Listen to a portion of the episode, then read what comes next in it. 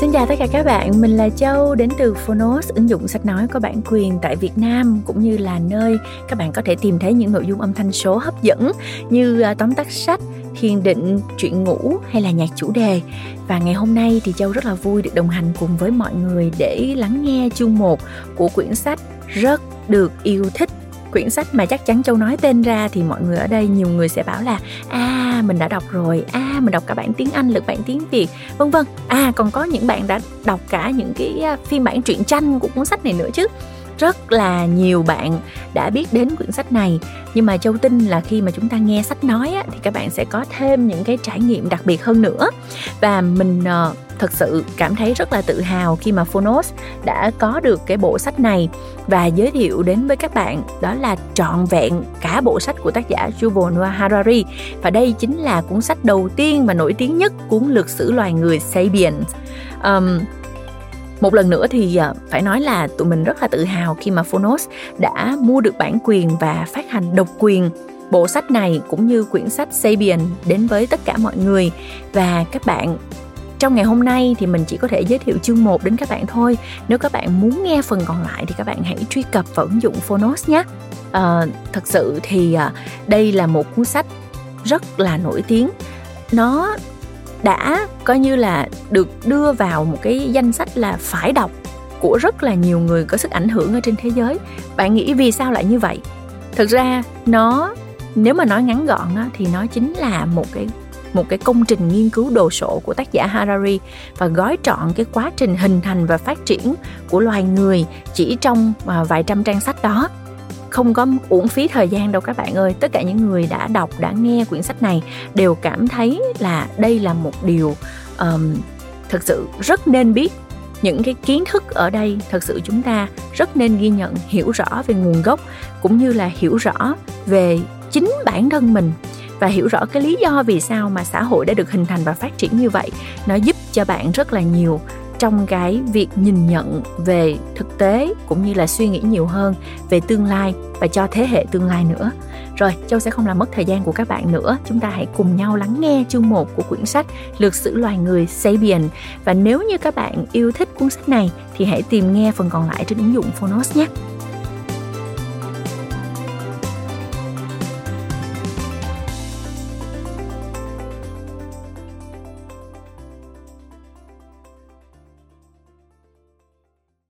Bạn đang nghe từ Phonos.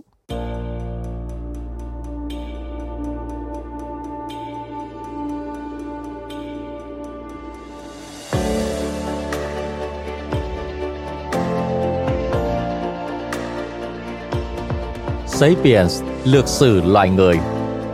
Tác giả Yuval Noah Harari. Người dịch Nguyễn Thủy Trung. Hiệu đính Võ Minh Tuấn. Độc quyền tại Phonos Omega Plus.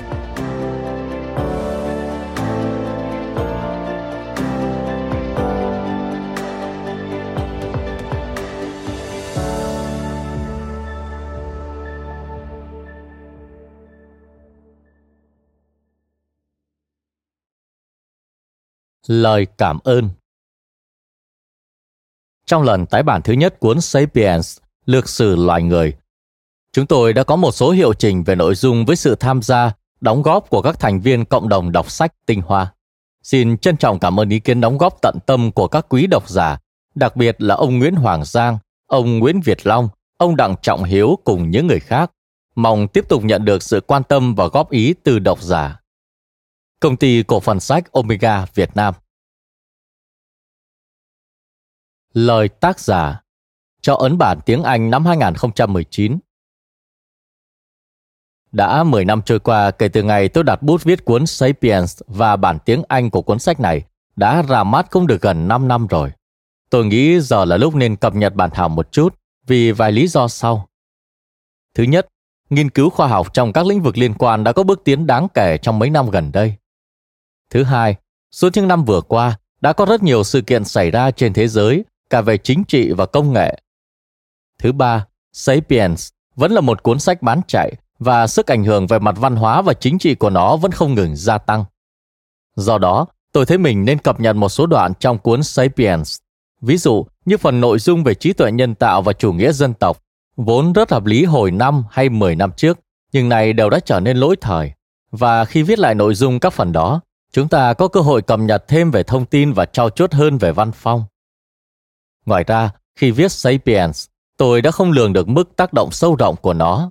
Và để đảm bảo sự ngắn gọn, tôi đã hạn chế tối thiểu số chú thích cho vào cuốn sách này. Khá nhiều thông tin được đưa ra mà không có bất kỳ nguồn dữ liệu liên quan nào để tra cứu. Lúc đó, lựa chọn cách chú giải như vậy dường như rất có lý, song giờ tôi lại hối tiếc. Có đến hàng triệu người trên thế giới coi Sapiens là nguồn tham khảo thông tin về lịch sử loài người, nhưng họ không biết cách chứng thực những sự kiện trong sách, cũng như tìm thêm tài liệu về sự việc họ thấy hứng thú.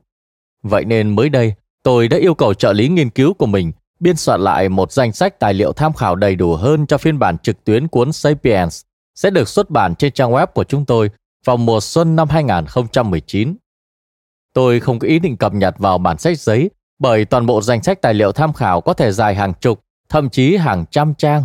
Thay vào đó, tôi muốn thêm vào bản in một địa chỉ trang web nhằm giúp độc giả có nhu cầu dễ dàng tìm thấy. Nhìn chung, các điểm chỉnh sửa trong bản in này là không quá nhiều và hầu như ít quan trọng. Để đảm bảo số trang và phần mục lục không thay đổi, tôi đã vô cùng cẩn trọng với mỗi câu chữ thêm vào cũng như với các dòng lược bớt và tổng số dòng trên từng trang vẫn được giữ nguyên. Nếu tôi có tính toán sơ suất chỗ nào dẫn tới số trang và mục lục thay đổi, kính mong quý độc giả hãy cho tôi được biết. Tôi luôn có thể lược bỏ hoặc thêm vào vài chữ nữa. Ở đây, tác giả đang đề cập đến ấn bản tiếng Anh. Về mặt quảng bá, tôi không khuyến khích việc công bố các thay đổi này, nên tránh việc giới thiệu các bản in sau này như một phiên bản có cập nhật chỉnh sửa, bởi việc đó sẽ dẫn đến những kỳ vọng thiếu thực tế và bị thổi phồng nơi độc giả. Ban đầu, tôi có ý viết lại một cách bao quát hơn và có thể thêm vào một lời tựa mới, song cuối cùng tôi quyết định làm ngược lại. Có lẽ một ngày nào đó tôi sẽ làm như vậy, bởi ý tưởng ấy đòi hỏi tôi phải nghiên cứu nhiều hơn nữa, thậm chí viết lại toàn bộ cuốn sách. Nếu bạn có bất kỳ câu hỏi hay bình luận gì, vui lòng liên hệ với tôi. Trong ký ức kính yêu về cha tôi, Slomo Harari Mốc sự kiện theo dòng thời gian 13,8 tỷ năm trước, vật chất và năng lượng xuất hiện, khởi đầu của vật lý. Các nguyên tử và phân tử xuất hiện, khởi đầu của hóa học. 4,5 tỷ năm trước, trái đất hình thành. 3,8 tỷ năm trước, các sinh vật xuất hiện, khởi đầu của sinh học. 6 triệu năm trước, ngoại tổ gần nhất của con người và tinh tinh. 2,5 triệu năm trước, sự tiến hóa của loài người ở châu Phi, công cụ đá đầu tiên. 2 triệu năm trước, từ châu Phi con người tỏa ra lục địa Á, Âu, sự tiến hóa của các loài người khác nhau. 500.000 năm trước, người Neanderthal phát triển ở châu Âu và Trung Đông. 300.000 năm trước, lửa được dùng trong sinh hoạt. 200.000 năm trước, Homo sapiens phát triển ở Đông Phi. 70.000 năm trước, cách mạng nhận thức, sự trỗi dậy của ngôn ngữ tưởng tượng, khởi đầu của lịch sử, Sapiens tỏa ra từ châu Phi. 45.000 năm trước, Sapiens đặt chân đến châu Úc, động vật lớn châu Úc tuyệt chủng. 30.000 năm trước, người Neanderthal tuyệt chủng. 16.000 năm trước, Sapiens đặt chân đến châu Mỹ, động vật lớn châu Mỹ tuyệt chủng. 13.000 năm trước, Homo floresiensis tuyệt chủng. Homo sapiens là loài người duy nhất còn sót lại. 12.000 năm trước, cách mạng nông nghiệp, cây trồng và vật nuôi, công cuộc định cư lâu dài. 5.000 năm trước, những vương quốc đầu tiên, chữ viết và tiền bạc, tôn giáo đa thần. 4.250 năm trước, đế chế đầu tiên, đế chế Akkad của Sargon. 2.500 năm trước, phát minh ra tiền xu, loại tiền tệ phổ biến, đế chế Ba Tư, một trật tự chính trị phổ quát vì lợi ích của tất cả con người. Phật giáo ở Ấn Độ, một chân lý phổ quát để giải thoát chúng sinh khỏi đau khổ. 2.000 năm trước, Vương triều nhà Hán ở Trung Hoa, đế chế La Mã ở Địa Trung Hải, kỳ Tô giáo. 1.400 năm trước, Hồi giáo. 500 năm trước, cách mạng khoa học, nhân loại thừa nhận sự ngu dốt và bắt đầu đạt được sức mạnh chưa từng có. Người châu Âu bắt đầu chinh phục châu Mỹ và các đại dương. Toàn bộ hành tinh trở thành một đấu trường lịch sử duy nhất. Sự trỗi dậy của chủ nghĩa tư bản. 200 năm trước, cách mạng công nghiệp, gia đình và cộng đồng được thay thế bằng chính quyền và thị trường, sự tuyệt chủng trên diện rộng của động thực vật. Hiện tại, con người vượt qua ranh giới trái đất, vũ khí hạt nhân đe dọa sự sống còn của nhân loại, các sinh vật ngày càng được định hình nhờ thiết kế thông minh thay vì nhờ chọn lọc tự nhiên. Tương lai, thiết kế thông minh có trở thành nguyên tắc của sự sống. Các dạng sống phi sinh vật đầu tiên, Homo sapiens, sẽ bị thay thế bằng siêu nhân. Phần 1. Cách mạng nhận thức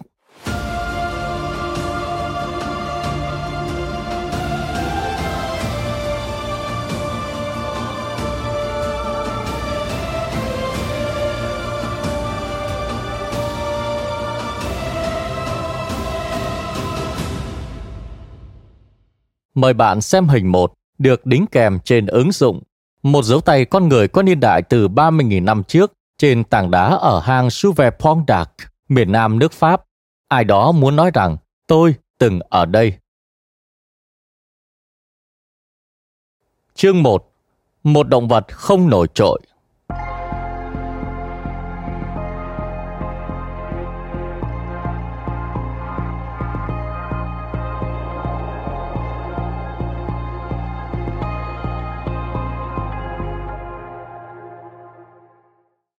Khoảng 14 tỷ năm trước, vật chất, năng lượng, thời gian và không gian được hình thành trong một sự kiện gọi là Big Bang, vụ nổ lớn. Câu chuyện về những đặc tính cơ bản này của vũ trụ chúng ta được gọi là vật lý. Khoảng 300.000 năm sau khi xuất hiện, vật chất và năng lượng bắt đầu hợp nhất, tạo thành các cấu trúc phức tạp, gọi là những nguyên tử, sau đó chúng kết hợp thành những phân tử. Câu chuyện của các nguyên tử, phân tử và những tương tác giữa chúng được gọi là hóa học. Khoảng 4 tỷ năm trước, trên một hành tinh được gọi là trái đất, một số phân tử nhất định đã kết hợp tạo thành những cấu trúc đặc biệt lớn và phức tạp, được gọi là các sinh vật. Câu chuyện về các sinh vật được gọi là sinh học. Khoảng 70.000 năm trước đây, các sinh vật thuộc loài Homo sapiens bắt đầu hình thành một cấu trúc thậm chí còn tinh vi hơn gọi là văn hóa. Quá trình phát triển văn hóa này của con người được gọi là lịch sử. Có ba cuộc cách mạng quan trọng định hình tiến trình lịch sử. Cách mạng nhận thức đã khởi động lịch sử cách đây khoảng 70.000 năm. Cách mạng nông nghiệp đã tăng tốc lịch sử vào khoảng 12.000 năm trước đây, còn cách mạng khoa học mới bắt đầu cách đây 500 năm. Biết đâu sẽ kết thúc lịch sử và bắt đầu một thứ gì đó hoàn toàn khác biệt. Cuốn sách này kể câu chuyện về việc ba cuộc cách mạng đó đã tác động đến loài người và những sinh vật cùng sống với họ ra sao. Loài người đã có mặt từ lâu trước khi có lịch sử. Động vật gần giống với con người hiện đại xuất hiện lần đầu khoảng 2,5 triệu năm trước, nhưng qua rất nhiều thế hệ, chúng chẳng có gì nổi trội hơn so với vô số các sinh vật khác cùng chia sẻ môi trường sống với mình. Nếu lặn lội ngược về Đông Phi 2 triệu năm trước, có lẽ bạn sẽ bắt gặp những cảnh tượng quen thuộc của những loài giống như con người. Những bà mẹ lo lắng ôm ấp đứa con nhỏ của mình bên đám trẻ em vô tư chơi đùa trong bùn đất. Đám thanh niên hiếu thắng chống lại những định kiến của xã hội còn những cụ già mệt mỏi chỉ muốn sống trong yên bình. Những đứng mày râu ướn ngực cố gây ấn tượng với những bóng hồng xung quanh, trong khi bà chủ gia đình thông thái đã chứng kiến tất cả những chuyện này. Những con người tối cổ này yêu thương, chơi đùa, kết bạn thân thiết và đấu tranh cho địa vị và quyền lực, nhưng vẫn giống hệt như những loài tinh tinh khi đầu chó và voi.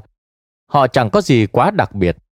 Không có ai, kể cả con người, có bất cứ ý niệm mơ hồ nào về việc con cháu của họ một ngày nào đó sẽ dạo bước trên mặt trăng, phân tách các nguyên tử, hiểu được mã di truyền và viết sách lịch sử. Điều quan trọng nhất cần biết về con người thời tiền sử rằng đây là những động vật bình thường như bao loài khác, với tác động của họ lên môi trường chẳng hơn gì các loài khỉ đột, đom đóm hoặc sứa. Các nhà sinh vật học phân chia sinh vật thành các loài. Động vật được cho là cùng loài nếu chúng có xu hướng giao phối với nhau, sinh con hữu thụ. Nguyên văn Ferdor có khả năng sinh sản. Ngựa và lừa có cùng một tổ tiên gần gũi và có chung nhiều đặc điểm về thể chất, nhưng chúng lại tỏ ra ít quan tâm về tính dục với nhau. Chúng sẽ ghép đôi nếu bị bắt buộc, nhưng con cái của chúng được gọi là la sẽ không có khả năng sinh sản. Do đó, các đột biến DNA ở loài lừa không bao giờ có thể truyền sang loài ngựa hoặc ngược lại. Vì thế, hai loài động vật trên được coi là hai loài tách biệt, đi theo những con đường tiến hóa riêng. Ngược lại, chó mặt sẹ và chó tai cụp có thể trông rất khác nhau, nhưng chúng lại cùng loài, chia sẻ chung cái kho DNA. Chúng sẽ vui vẻ ghép đôi, con của chúng sẽ lớn lên và ghép đôi được với các con chó khác, tạo ra nhiều hậu duệ hơn. Các loài tiến hóa từ một tổ tiên chung được tập hợp lại thành một chi, sư tử, hổ, báo và báo đốm là các loài khác nhau trong chi Panthera. Các nhà sinh học đặt cho mỗi loài sinh vật một cái tên Latin gồm hai phần, tên chi rồi đến tên loài. Ví dụ, sư tử được gọi là Panthera leo, tức loài leo thuộc chi Panthera. Có lẽ tất cả những ai đọc cuốn sách này đều thuộc về Homo sapiens, loài sapiens, tức là tinh khôn của chi Homo, tức là người. Tới lượt các chi lại được nhóm thành các họ, chẳng hạn như họ mèo, sư tử, báo gepa, mèo nhà, họ chó, chó sói, cáo, chó rừng và họ voi, voi, voi ma mút, voi đăng kiếm. Mọi thành viên của một họ lần theo dòng dõi của mình ngược về một bà tổ hoặc ông tổ. Ví dụ, tất cả loài mèo, từ con mèo nhà nhỏ nhất đến những con sư tử hung dữ nhất, có chung một tổ tiên là loài mèo sống cách đây khoảng 25 triệu năm trước. Homo sapiens cũng vậy, thuộc về cùng một họ. Thực tế vô vị này đã từng là một trong những bí mật được giữ kín nhất trong lịch sử. Từ khá lâu, Homo sapiens thích coi mình tách biệt với các loài động vật. Một đứa trẻ mồ côi bị tước mất gia đình, thiếu anh chị em ruột hoặc anh chị em họ, và quan trọng nhất là không có cha mẹ. Nhưng đó không phải sự thật. Dù thích hay không, chúng ta đều là thành viên của một gia đình lớn và đặc biệt ồn ào, gọi là vượn loại lớn. Họ hàng gần nhất của chúng ta bao gồm tinh tinh, khỉ đột và đười ươi. Tinh tinh là loài gần nhất. 6 triệu năm trước đây, một con vượn cái có hai con gái. Một trở thành tổ tiên của loài tinh tinh, một là bà ngoại của chúng ta. Những bí mật được giấu kín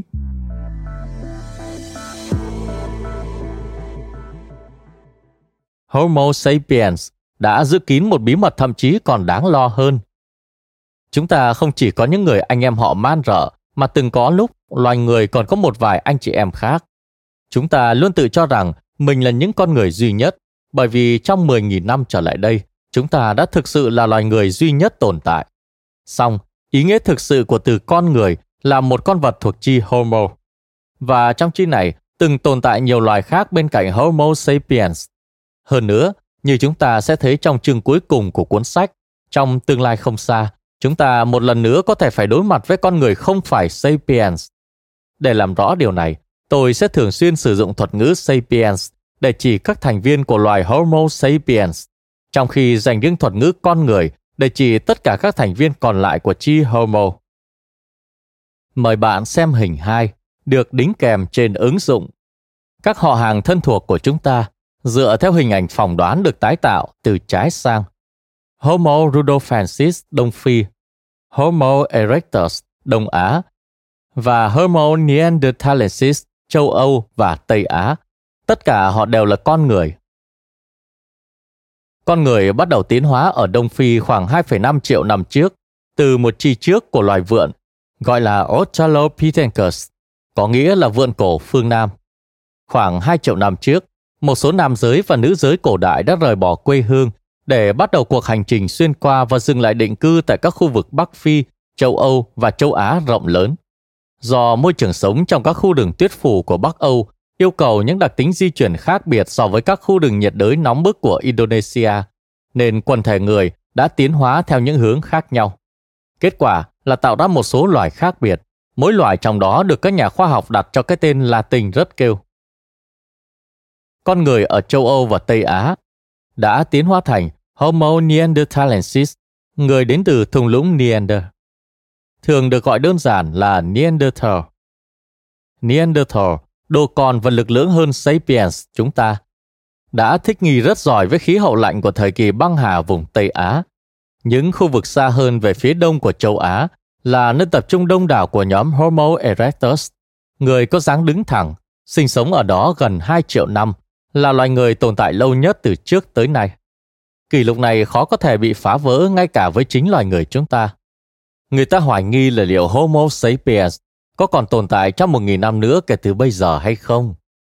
Cho nên 2 triệu năm thực sự là quá sức đối với chúng ta. Trên đảo Java ở Indonesia, có Homo solonsus, người đến từ thung lũng Solo, sinh sống. Loài người này được cho là phù hợp với cuộc sống ở vùng nhiệt đới. Trên một hòn đảo nhỏ khác của Indonesia là Flores, người cổ đại đã trải qua một quá trình thu nhỏ lại. Những người đầu tiên đặt chân lên Flores khi mực nước biển xuống thấp bất thường và rất dễ dàng đi từ đất liền ra đảo. Khi biển lại dâng lên, một số người bị mắc kẹt trên đảo, vốn rất nghèo tài nguyên. Những người to lớn cần nhiều thức ăn, chết đầu tiên. Người nhỏ hơn dễ sống sót hơn nhiều. Trải qua nhiều thế hệ, người dân Flores đã trở thành người lùn. Loài người độc đáo này được các nhà khoa học đặt tên là Homo floresiensis, đạt chiều cao tối đa chỉ khoảng 1 mét và nặng không quá 25 kg. Tuy nhiên, họ có thể chế tác các công cụ bằng đá và thậm chí đôi khi vẫn có thể săn bắt được một vài con voi trên đảo, dù rằng đây cũng là một dạng voi lùn cho có vẻ tương xứng. Năm 2010, một người anh em ruột thịt khác đã biến mất của loài người được cứu thoát khỏi sự quyền lãng. Khi các nhà khoa học khai quật hang Dinistrova ở Siberia phát hiện ra một phần xương ngón tay hóa thạch. Phân tích gen đã cho thấy các ngón tay này thuộc về một loài người chưa từng được biết đến trước đây, được đặt tên là Homo denisova. Ai mà biết được, còn bao nhiêu họ hàng của chúng ta đang chờ đợi để được khám phá trong các hang động, trên các đảo và trong những vùng khí hậu khác. Trong khi con người đã phát triển ở châu Âu và châu Á, quá trình tiến hóa ở Đông Phi cũng diễn ra không ngừng. Cái nồi của nhân loại tiếp tục nuôi dưỡng nhiều loài mới, chẳng hạn như Homo rudolfensis, người tới từ hồ Rudolph, Homo ergaster, người lao động, và cuối cùng là loài người chúng ta ngày nay, được đặt một cái tên không mấy khiêm tốn là Homo sapiens, người tinh khôn. Những thành viên của một số loài kể trên có vóc dáng rất to lớn, còn số khác lại rất nhỏ. Một số là những thợ săn đáng sợ, và số khác lại trở thành chuyên gia hái lượm. Một số nhóm chỉ sống trên một hòn đảo duy nhất, trong khi nhiều nhóm lại chinh phục toàn bộ các châu lục. Nhưng tất cả bọn họ đều thuộc về chi Homo. Tất cả họ đều là con người. Một quan niệm sai lầm phổ biến là cho rằng các loài này đã được sắp xếp theo trực hệ. Với việc Ergaster tiến hóa thành Erectus, Erectus lại tiến hóa thành Neanderthal và Neanderthal tiến hóa thành chúng ta. Mô hình tuyến tính này tạo ra ấn tượng nhầm lẫn rằng tại bất kỳ thời điểm nào cũng chỉ có một loài người trên trái đất và rằng tất cả các loài trước đó là những phiên bản lỗi thời của chúng ta. Sự thật là từ khoảng 2 triệu cho đến khoảng 10.000 năm trở lại đây, tại cùng một thời điểm, thế giới là ngôi nhà của một số loài người. Tại sao lại không? Ngày nay có nhiều loài gấu, gấu nâu, gấu đen, gấu xám, gấu trắng bắc cực. Trái đất từng in dấu chân của ít nhất 6 loài người. Chính sự độc quyền hiện tại của chúng ta, chứ không phải quá khứ đa loài trước đây, mới là điều kỳ dị và có lẽ là tội ác. Như chúng ta sẽ sớm thấy, Sapiens, chúng ta có các lý do hợp lý để kiềm chế ký ức về những người anh em ruột thịt của mình. Cái giá của tư duy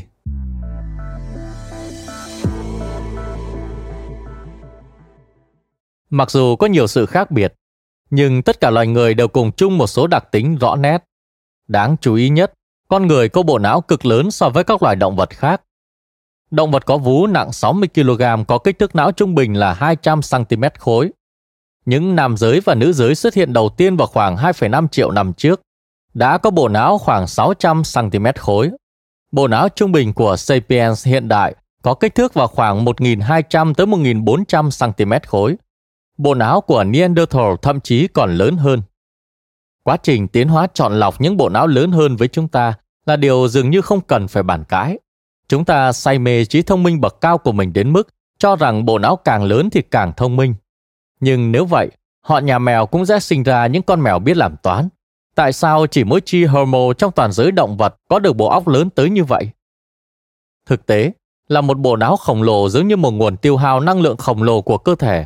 Thật không dễ dàng để mang nó, đặc biệt khi được bọc kín trong một hộp sọ lớn. Tiếp nhiên liệu cho não còn khó khăn hơn. Ở Homo sapiens, bộ não chiếm khoảng 2 đến 3% tổng trọng lượng cơ thể. Nhưng nó sử dụng tới 25% năng lượng của cơ thể khi cơ thể ở trạng thái nghỉ ngơi. Để so sánh, bộ não của các loài vượn khác chỉ đòi hỏi có 8% năng lượng trong thời gian nghỉ ngơi. Người cổ đại phải trả giá cho bộ não lớn của họ theo hai cách. Thứ nhất, họ mất nhiều thời gian hơn để tìm thức ăn. Thứ hai, cơ bắp của họ bị teo lại. Giống như việc chính phủ hướng ngân sách từ quốc phòng sang giáo dục, con người cũng hướng năng lượng từ bắp tay đến tế bào thần kinh. Khó có thể khẳng định rằng cuộc đổi trác này là một chiến lược tồn tại tốt trên đồng cỏ. Một con tinh tinh không thể giành chiến thắng khi tranh luận với một Homo sapiens, nhưng nó có thể xé xác bạn giống như một con búp bê vải. Ngày nay, bộ não lớn của chúng ta là một món hời, bởi vì chúng ta có thể sản xuất ra xe hơi và súng, những thứ cho phép chúng ta di chuyển nhanh hơn nhiều so với tinh tinh và bắn chúng từ một khoảng cách an toàn thay vì đấu trực tiếp. Nhưng xe hơi và súng là những sản phẩm hiện đại. Trong hơn 2 triệu năm, mạng lưới neutron của con người tiếp tục phát triển không ngừng. Nhưng ngoài một số thứ như dao bằng đá và gậy vót nhọn, con người chẳng có gì nhiều để khoe khoang. Vậy điều gì đã thúc đẩy sự tiến hóa bộ não khổng lồ của con người trong suốt 2 triệu năm đó? Thành thật mà nói, chúng ta không biết. Một điểm riêng biệt nữa của con người là chúng ta đứng thẳng trên hai chân. Nhờ đứng lên, ta có thể rà quét các đồng cỏ để săn bắt hoặc phát hiện kẻ thù dễ dàng hơn. Và đôi tay khi không còn cần thiết cho vận động thì được tự do làm những việc khác như ném đá hoặc ra hiệu. Đôi bàn tay có thể làm được nhiều việc hơn thì người chủ của chúng càng thành công hơn. Vì vậy, áp lực tiến hóa khiến các dây thần kinh và cơ bắp tinh chỉnh tập trung ngày càng nhiều vào lòng bàn tay và ngón tay. Kết quả là con người có thể thực hiện các nhiệm vụ rất phức tạp với đôi bàn tay của mình. Đặc biệt, họ có thể chế tác và sử dụng các công cụ tinh vi. Bằng chứng đầu tiên về việc này xuất hiện vào khoảng 2,5 triệu năm trước, và đây là những tiêu chí mà các nhà khảo cổ nhận biết được về sự tồn tại của con người cổ đại. Xong, đi thẳng có nhược điểm của nó. Tổ tiên loài linh trưởng của chúng ta có bộ xương phát triển trong hàng triệu năm, giúp họ đi bằng bốn chân và một cái đầu tương đối nhỏ, khi điều chỉnh sang dáng đứng thẳng là một thách thức khá lớn, đặc biệt khi bộ khung xương phải hỗ trợ cho hộp sọ cực lớn. Loài người đã phải trả giá cho việc có được tầm nhìn cao và bàn tay khéo léo bằng các bệnh đau lưng và vôi hóa đốt sống cổ. Phụ nữ còn phải trả giá đắt hơn. Dáng đi thẳng làm cho hông hẹp lại, chèn ép đường sinh và điều này xảy ra khi mà đầu của trẻ sơ sinh ngày càng trở nên lớn hơn. Chết khi sinh nở đã trở thành một mối nguy hiểm lớn đối với phụ nữ. Những phụ nữ sinh non khi não và đầu của trẻ sơ sinh vẫn còn tương đối nhỏ và mềm thì vượt cạn tốt hơn và thêm cơ hội sống sót để có thêm con. Chọn lọc tự nhiên do đó ủng hộ việc sinh non và quả thực so với các động vật khác, con người được sinh sớm khi nhiều bộ phận quan trọng vẫn còn chưa phát triển. Một con ngựa con có thể đứng dậy ngay sau khi được sinh ra. Một con mèo con có thể tự kiếm ăn khi chỉ mới có một vài tuần tuổi. Còn những đứa trẻ sơ sinh thì bất lực, phụ thuộc nhiều năm vào bố mẹ để nhận sự nuôi dưỡng, bảo vệ và giáo dục. Thực tế này đã đóng góp rất nhiều cho các năng lực mang tính xã hội kỳ diệu của loài người và các vấn đề xã hội chỉ mình nó có. Một bà mẹ đơn độc khó có thể kiếm đủ thức ăn cho mình và con cái khi chúng đang cần được chăm bắm. Nuôi con đòi hỏi sự giúp đỡ liên tục từ các thành viên khác trong gia đình và hàng xóm. Cả một bộ tộc phải cùng chung sức nuôi dưỡng một con người. Do đó, tiến hóa ủng hộ những ai có thể hình thành các mối quan hệ xã hội chặt chẽ. Ngoài ra, do con người được sinh ra khi chưa phát triển hoàn thiện, nên họ có thể được giáo dục và xã hội hóa ở một mức độ lớn hơn nhiều so với bất kỳ động vật nào. Hầu hết bào thai của động vật có vú giống như đất nung đã tráng men trong lò, mọi nỗ lực ép vào khuôn sẽ làm xước hoặc phá hỏng chúng. Còn bào thai người giống như thủy tinh nóng chảy trong lò, có thể xe chúng thành sợi, kéo dài và định hình dễ dàng đến ngạc nhiên. Đó là lý do mà hôm nay chúng ta có thể giáo dục con cái trở thành một tín đồ Kitô giáo hay Phật giáo, theo chủ nghĩa tư bản hay chủ nghĩa xã hội, hiếu chiến hay yêu hòa bình. Chúng ta giả định rằng với một bộ não lớn, khả năng sử dụng công cụ, học tập đỉnh cao và hình thành các cấu trúc xã hội phức tạp là những lợi thế to lớn. Dường như hiển nhiên là những đặc điểm kể trên đã góp phần tạo nên loài động vật có sức mạnh nhất trên trái đất. Nhưng dù con người được hưởng tất cả những lợi thế đó trong 2 triệu năm, trong khoảng thời gian đó họ vẫn là sinh vật yếu đuối và ngoài rìa. Như vậy, dù có bộ não lớn và các công cụ bằng đá sắc nhọn, nhưng con người cách đây một triệu năm luôn sống trong sợ hãi bởi những kẻ săn mồi, hiếm khi săn bắt lớn và sống đơn độc chủ yếu bằng cách hái lượm cây cỏ, thù vét côn trùng, rình rập động vật nhỏ và ăn thịt thối rữa do các động vật ăn thịt mạnh mẽ khác để lại. Một trong những tác dụng phổ biến nhất của các công cụ bằng đá thời kỳ đầu là để đập vỡ xương và lấy tủy. Một số nhà nghiên cứu tin rằng đây là ưu thế ban đầu của chúng ta. Cũng như chìm gõ kiến chuyên moi côn trùng từ các thân cây, những con người đầu tiên chuyên hút tủy từ xương. Tại sao lại là tủy? Vâng, giả sử bạn quan sát những con sư tử đầy kiêu hãnh, hạ gục và ngấu nghiến một con hươu cao cổ, bạn kiên nhẫn chờ đợi cho đến khi chúng dùng xong bữa, nhưng vẫn chưa tới lượt bạn đâu, vì đầu tiên sẽ có các con linh cầu và chó rừng tới nhặt nhạnh thức ăn thừa, và bạn không dám cạnh tranh với chúng. Chỉ sau khi chúng bỏ đi, bạn cùng cả nhóm mới dám tiếp cận những gì còn sót lại, thận trọng nhìn xung quanh và mòi móc những màu còn ăn được. Đây chính là chìa khóa để hiểu được lịch sử và tâm lý của chúng ta. Vị trí của chi homo trong chuỗi thức ăn cho đến gần đây vẫn trụ vững ở giữa. Trong hàng triệu năm, con người săn bắt những sinh vật nhỏ hơn và thu thập tất cả những gì họ có thể, trong khi luôn bị săn đuổi bởi những kẻ săn mồi lớn hơn. Chỉ 400.000 năm trước đây, loài người mới bắt đầu săn thú lớn một cách thường xuyên và chỉ trong 100.000 năm vừa qua, với sự gia tăng của Homo sapiens, con người mới nhảy lên đứng đầu chuỗi thức ăn. Bước nhảy vọt ngoạn mục từ vị trí giữa lên đầu chuỗi thức ăn mang đến những hệ quả to lớn. Các động vật ở đỉnh kim tự tháp như sư tử và cá mập đạt được vị trí đó rất từ từ qua hàng triệu năm. Điều này cho phép các hệ sinh thái có thể phát triển một cơ chế tự kiểm soát và cân bằng để ngăn chặn sư tử và cá mập không gây ra thiệt hại quá lớn. Khi sư tử trở nên hung dữ hơn, thì linh dương cũng tiến hóa để chạy nhanh hơn, linh cầu hợp tác tốt hơn và tê giác trở nên nóng tính hơn. Ngược lại, loài người lên tới đỉnh nhanh tới mức các hệ sinh thái đã không có thời gian để điều chỉnh.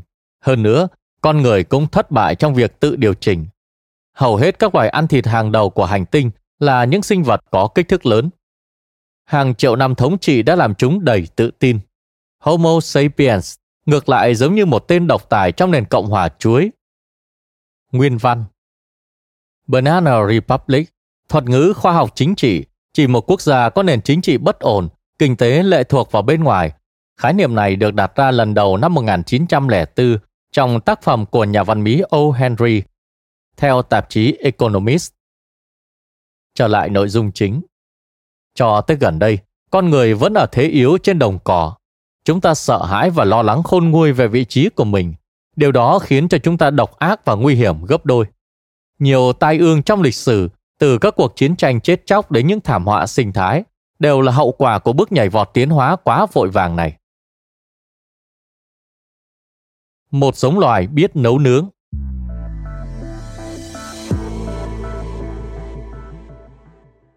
Một bước quan trọng trên con đường tới đỉnh là sự thuần hóa lửa. 800.000 năm trước, một số loài người thi thoảng có thể đã sử dụng lửa. Khoảng 300.000 năm trước, Homo erectus, Neanderthal và tổ tiên của Homo sapiens đã sử dụng lửa hàng ngày. Bấy giờ, lửa đã cấp cho con người nguồn ánh sáng và sự sưởi ấm đầy tin cậy, cùng một thứ vũ khí lợi hại chống lại những con sư tử đang rình mò.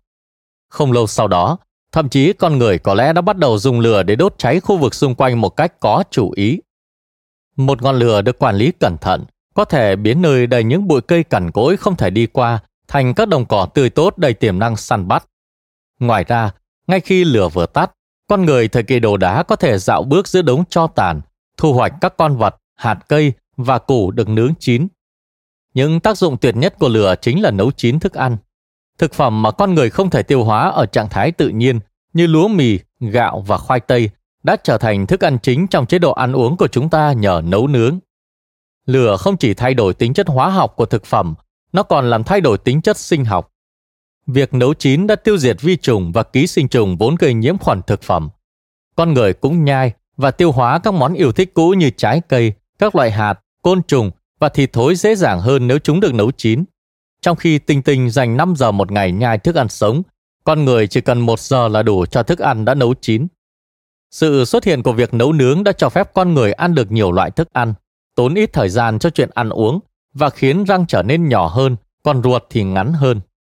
Một số học giả tin rằng có một mối liên quan trực tiếp giữa sự xuất hiện của nấu nướng với sự rút ngắn đường ruột và sự phát triển của bộ não con người. Bởi cả hệ tiêu hóa dài và bộ não lớn đều tiêu thụ năng lượng khủng khiếp, rất khó để dung hòa cả hai. Bằng cách rút ngắn ruột và giảm tiêu thụ năng lượng, việc nấu nướng vô tình mở đường cho bộ não to lớn của Neanderthal và Sapiens. Lửa cũng đã mở ra bước ngoặt quan trọng đầu tiên giữa con người và các loài động vật khác. Sức mạnh của hầu hết các loài động vật phụ thuộc vào cơ thể của chúng, sức mạnh của cơ bắp, kích thước của răng, bề rộng của sải cánh. Mặc dù chúng có thể lợi dụng gió và dòng nước, nhưng chúng không thể kiểm soát các lực lượng tự nhiên và luôn bị hạn chế bởi cấu trúc vật lý của mình. Ví dụ như loài đại bàng, có thể xác định các luồng nhiệt bốc lên từ mặt đất, giang rộng đôi cánh khổng lồ của chúng và cho phép không khí nóng nâng chúng lên. Tuy nhiên, đại bàng không thể kiểm soát vị trí của luồng nhiệt và năng lực mang vác tối đa của chúng tỷ lệ chặt chẽ với sải cánh. Khi con người thuần hóa được lửa, họ đã kiểm soát được một sức mạnh có tiềm năng vô hạn và dễ sai khiến. Không như đại bàng, con người có thể chọn khi nào và ở đâu để nhóm lửa và họ có thể sử dụng lửa cho bất kỳ nhiệm vụ nào. Quan trọng nhất, sức mạnh của lửa không bị giới hạn bởi hình thức, cấu tạo hay sức mạnh của cơ thể con người. Một người phụ nữ đơn độc với một viên đá lửa hoặc cây gậy đang cháy dở có thể thiêu rụi toàn bộ một khu rừng trong vài giờ. Việc thuần phục lửa là dấu hiệu của những sự kiện sắp đến. Người chăm sóc cho các anh em của chúng ta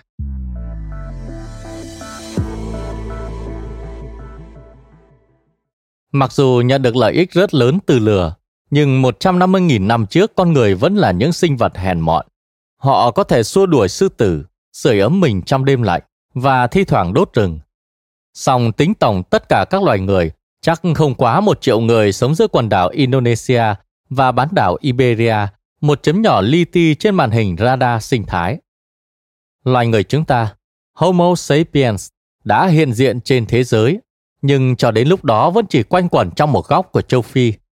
Chúng ta không biết chính xác ở đâu và khi nào động vật có thể được phân loại thành Homo sapiens đầu tiên tiến hóa từ một số loại hình trước đây của con người. Nhưng hầu hết các nhà khoa học đều đồng ý rằng khoảng 150.000 năm trước, sapiens nhìn giống chúng ta có lẽ đã cư ngụ tại Đông Phi. Nếu một trong số họ có mặt trong một nhà xác hiện đại, các bác sĩ giải phẫu địa phương sẽ không nhận thấy có gì đặc biệt. Nhờ lửa, họ đã có răng và hàm nhỏ hơn tổ tiên mình, trong khi bộ não họ phát triển tối đa bằng kích thước của chúng ta. Các nhà khoa học cũng đồng ý rằng khoảng 70.000 năm trước đây, Sapiens từ Đông Phi đã lan sang bán đảo Ả Rập và từ đó họ nhanh chóng chiếm lĩnh toàn bộ vùng Á-Âu rộng lớn. Khi Homo sapiens đặt chân tới Ả Rập, thì những giống người khác đã cư ngụ ở phần lớn Á-Âu. Chuyện gì đã xảy ra với họ? Có hai lý thuyết xung đột nhau lý thuyết lai giống đưa ra câu chuyện về sự thu hút, tình dục và pha trộn. Khi những người nhập cư từ châu Phi lan rộng khắp thế giới, họ đã giao phối với các cộng đồng người khác, và con người ngày nay chính là kết quả của sự lai giống này. Ví dụ, khi Sapiens đến Trung Đông và châu Âu, họ đã gặp Neanderthal. Những người này có cơ bắp hơn Sapiens, bộ não lớn hơn và đã thích nghi tốt hơn với khí hậu lạnh. Họ sử dụng công cụ và lửa, là thợ săn giỏi và dường như đã biết chăm sóc những thành viên bệnh tật và ốm yếu. Các nhà khảo cổ học đã phát hiện ra những bộ xương của Neanderthal sống nhiều năm với những khuyết tật thể chất nghiêm trọng, có bằng chứng là họ đã được những họ hàng của mình chăm sóc. Neanderthal thường được vẽ trong các bức tranh là người hang động tàn bạo và ngu ngốc điển hình, nhưng bằng chứng gần đây đã làm quan niệm về họ thay đổi. Theo lý thuyết lai giống, khi Sapiens tỏa rộng sang các vùng đất của Neanderthal Sapiens phối ngẫu với Neanderthal cho đến khi hai quần thể sáp nhập. Nếu đây là giả thuyết đúng, thì người Âu Á ngày nay không phải là Sapiens thuần chủng. Họ là sự kết hợp giữa Sapiens và Neanderthal. Tương tự, khi Sapiens đặt chân tới Đông Á, họ giao phối với người Erectus, địa phương. Do đó, người Trung Hoa và Hàn Quốc chính là sự kết hợp của Sapiens và Erectus. Quan điểm đối lập được gọi là lý thuyết thay thế lại kể một câu chuyện rất khác, một sự không tương thích, ghê tởm và thậm chí cả diệt chủng. Theo lý thuyết này, Sapiens và những giống người khác có các cấu tạo giải phẫu khác nhau, những thói quen ghép đôi và thậm chí cả một cơ thể rất có thể cũng khác nhau. Có thể họ đã có chút quan tâm về tình dục đối với giống người khác, và thậm chí nếu một chàng Romeo Neanderthal và một nàng Juliet Sapiens yêu nhau thì họ cũng không thể tạo ra những đứa trẻ khỏe mạnh vì tổ hợp gen khác biệt giữa hai quần thể không thể kết nối với nhau. Hai quần thể luôn hoàn toàn tách biệt và khi Neanderthal chết đi hoặc bị giết, gen của họ cũng mất theo. Theo quan điểm này, Sapiens thay thế tất cả các quần thể người trước đó chứ không sáp nhập với họ. Nếu trường hợp này là đúng, chúng ta có thể truy ra nguồn cội của tất cả người hiện đại trước đây, đặc biệt là ở Đông Phi cách đây 70.000 năm. Tất cả chúng ta là Sapiens thuần chủng. Mời bạn xem bản đồ 1 Homo sapiens chinh phục toàn cầu. Nhiều vấn đề hệ trọng phụ thuộc vào cuộc tranh luận này. Từ quan điểm tiến hóa, 70.000 năm là một khoảng thời gian tương đối ngắn. Nếu lý thuyết thay thế là đúng, thì tất cả con người đều có chung một hành trang di chuyển và sự khác biệt về chủng tộc là không đáng kể. Nhưng nếu lý thuyết lai giống là đúng, thì có thể cũng có sự khác biệt về gen giữa người châu Phi, châu Âu và châu Á từ mấy trăm ngàn năm về trước. Điều này giống như thuốc nổ chính trị, có thể cung cấp nguyên liệu cho các học thuyết phân biệt chủng tộc kinh hoàng. Trong những thập kỷ gần đây, lý thuyết thay thế trở nên phổ biến trong nghiên cứu. Nó nhận được sự ủng hộ vững chắc từ khảo cổ học và được coi là đúng đắn hơn về mặt chính trị. Các nhà khoa học không mong muốn mở chiếc hộp Pandora, chứa đựng sự phân biệt chủng tộc bằng cách tuyên bố sự đa dạng đáng kể về gen giữa các quần thể người hiện đại. Nhưng điều này đã kết thúc vào năm 2010, khi các kết quả của một nỗ lực suốt 4 năm để lập bản đồ hệ gen Neanderthal được công bố. Các nhà di truyền học đã có thể thu thập đầy đủ nguyên vẹn DNA của Neanderthal hóa thạch để thiết lập một so sánh rộng giữa DNA này và DNA của con người hiện đại.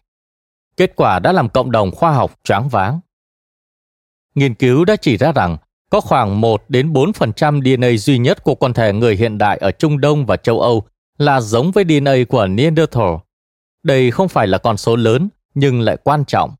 Cú sốc thứ hai đến sau đó vài tháng, khi DNA lấy từ các ngón tay hóa thạch của người Denisova được phân tích di truyền. Các kết quả đã chứng minh rằng có đến 6% DNA dị biệt của thổ dân Melanesia, hiện đại và thổ dân Úc là giống với DNA của Denisova. Nếu những kết quả trên là chính xác, và điều quan trọng cần lưu ý rằng nghiên cứu bổ sung đang được tiến hành có thể củng cố hoặc sửa đổi những kết luận. Lý thuyết lai giống ít nhất cũng đúng một phần nào đó. Nhưng điều đó không có nghĩa rằng lý thuyết thay thế là hoàn toàn sai, bởi Neanderthal và Denisova chỉ góp một lượng nhỏ DNA trong bộ gen ngày nay của chúng ta. Không thể nói có một cuộc sáp nhập giữa Sapiens và các loài người khác. Mặc dù sự khác biệt giữa họ đã không đủ lớn để ngăn chặn hoàn toàn giao phối hữu thụ, nhưng chúng cũng đủ để làm cho những kết nối như vậy trở nên rất hiếm hoi.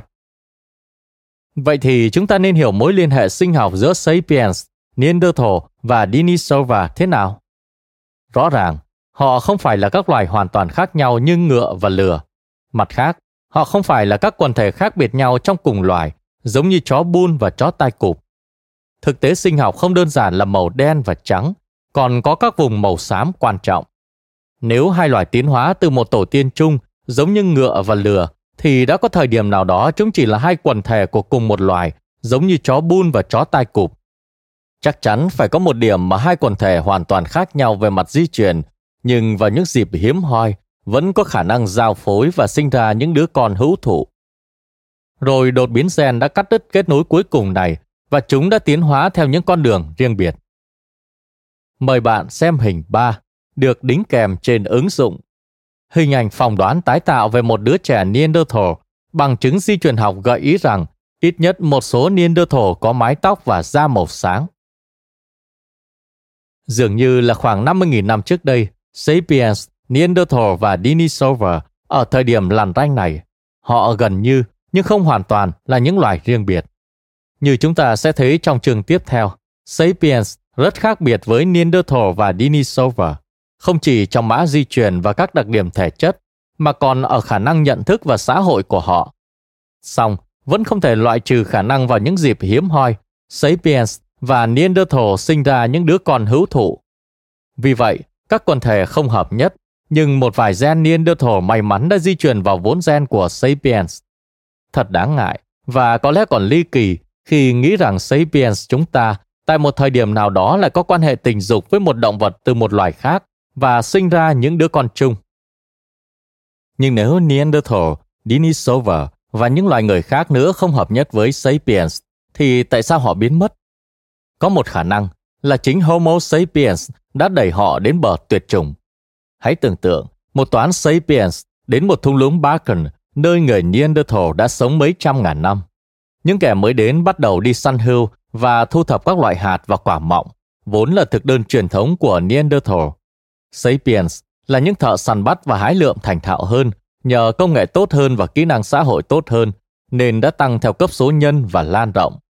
Tài nguyên ít đi khiến Neanderthal khó tìm được thức ăn để nuôi thân. Dân số giảm đi và họ chết dần.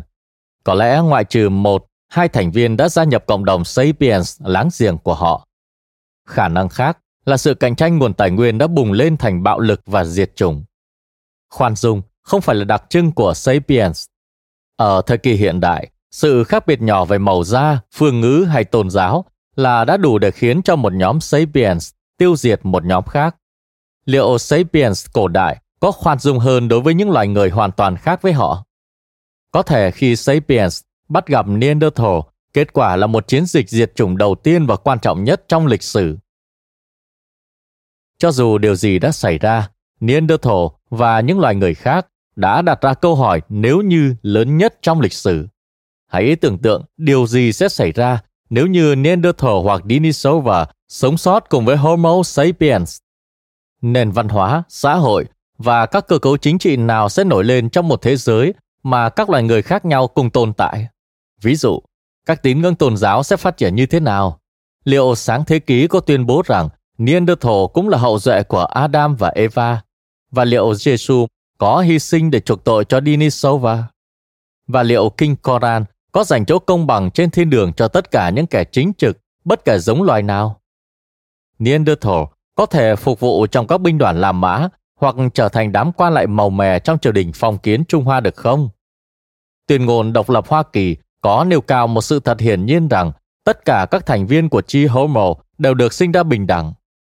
Liệu các Marx có kêu gọi công nhân của tất cả các loài phải đoàn kết? Hơn 10.000 năm qua, Homo sapiens đã quá quen với tư cách loài người duy nhất đến mức thật khó để chúng ta nhìn nhận bất kỳ khả năng nào khác. Sự thiếu hụt anh chị em càng làm chúng ta dễ nhầm tưởng hơn rằng mình là hình ảnh thu nhỏ của sự sáng tạo tuyệt đỉnh và rằng đó là vực thẳm ngăn cách chúng ta với phần còn lại của giới động vật. Khi Charles Darwin chỉ ra rằng Homo sapiens chỉ là một loài động vật, nhân loại đã cảm thấy bị xúc phạm.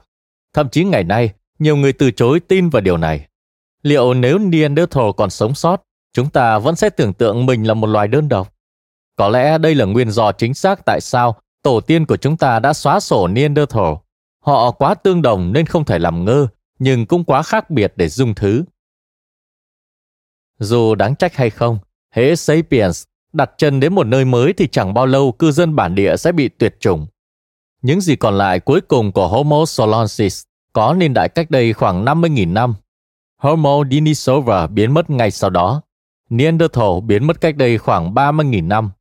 Những người lùn cuối cùng biến mất khỏi đảo Flores khoảng 12.000 năm trước đây.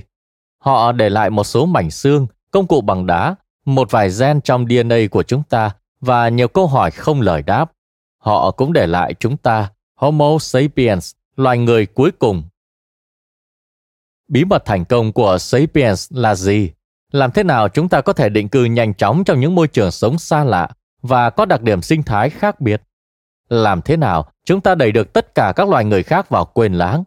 Tại sao ngay cả Neanderthal khỏe mạnh, thông minh, chịu được lạnh lại không thể tồn tại trước sự tấn công của chúng ta? Các cuộc bàn luận vẫn tiếp tục diễn ra sôi nổi. Câu trả lời khả dĩ nhất lại nằm ở chính nhân tố khiến cuộc tranh luận có thể xảy ra. Homo sapiens chinh phục thế giới nhờ ngôn ngữ độc đáo của mình. Cảm ơn bạn đã lắng nghe podcast Thư viện Sách Nói. Tải ngay ứng dụng Phonos để nghe trọn vẹn sách nói của kỳ này bạn nhé. Hẹn gặp lại bạn trong các podcast sau.